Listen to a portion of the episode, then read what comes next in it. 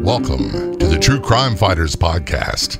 There's a huge amount of interest in true crime stories, but very little is told of the heroes that fight horrific crime, whether it be law enforcement officers or everyday citizens.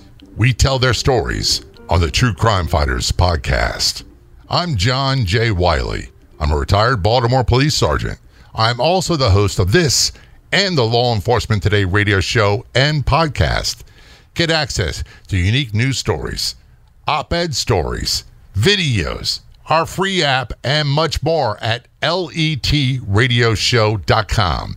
That's letradioshow.com. Be sure to check out the Be Heard tab. Look for the Law Enforcement Today radio show and podcast. Also, check out the LET Podcast Network with numerous great podcasts to choose from. There is a quote from Vivian Eney that says, It's not how these officers died that made them heroes, it is how they lived. Many law enforcement officers across the world fit the definition of a hero by how they lived. The subject of this episode was without a doubt a hero and true crime fighter. Don't go anywhere. We'll return to the True Crime Fighters podcast in just a few moments.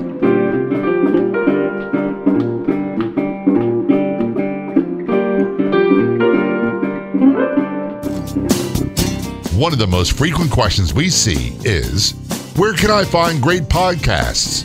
Do you have any suggestions? Yes, we do. So we decided to start our own podcast network on Law Enforcement Today. That's right. You can find top podcasts about law enforcement on our website and our free app. Go to letradioshow.com, click the Be Heard tab, and there you'll find the LET Podcast Network. We'll be adding more podcasts from first responders and more.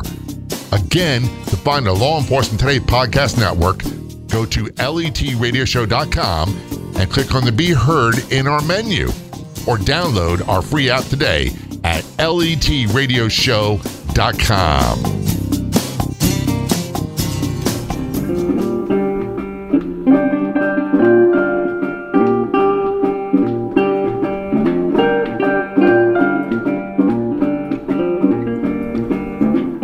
New York police officer Miosotis Familia was working in uniform in a marked RV command center for the NYPD for the 4th of July. She was working in uniform that night, working to make sure that everyone had a safe celebration. As she sat in a vehicle at approximately 12:30 a.m., a male approached and fired one shot through the window, striking police officer Miosotis Familia in the head. Officers responding to the call of an officer down confronted the male suspect fleeing the scene. The officer shot and killed the subject during a gunfight. Police Officer Familia had served with the New York City Police Department for 12 years and was assigned to the 46th Precinct. She was survived by her three children. She was posthumously promoted to the rank of detective. When looking at the facts of her murder, one can't help but feel a sense of sadness. Her murder was senseless and vicious, and while it tells a story of sacrifice, it doesn't tell the listener much about her commitment and dedication as a true crime fighter. Miosotis Familia joined the police force in her mid 30s, later in life than many police officers. Before that, she worked as a nurse at New York University Hospital and as a medical assistant at the American Red Cross. Miosotis Familia spent late nights keeping a careful watch over a New York City neighborhood plagued by gang violence, including shootings and other violent crimes. But Miosotis Familia didn't hide from the dangers of the job. She was a 12 year veteran of the New York Police Department. At 48 years of age, she was a mother of three and lived just a few miles from where she worked. Familia served as a protector of her own community, providing a steady, comforting law enforcement presence in a neighborhood that badly needed it. As a veteran officer, she could have sought less dangerous positions in the department. However, she specifically requested the midnight shift. She said she wanted to protect the city from all those crazies, according to one of Familia's sisters.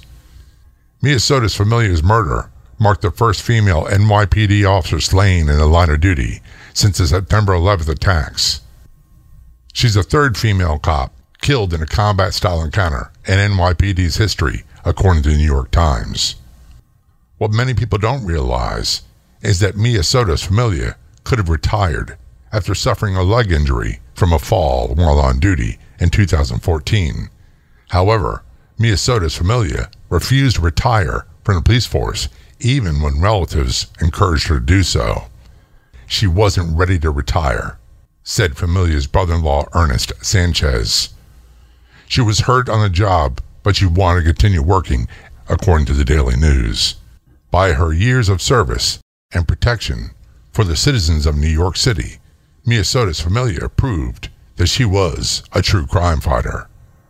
Sources Washington Times, ODMP.org, NewYorkTimes.org. Another episode of the True Crime Fighters podcast will be available soon. Get more details about the True Crime Fighters podcast at our website, truecrimefighterspodcast.com, and check us out on Facebook. Look for True Crime Fighters.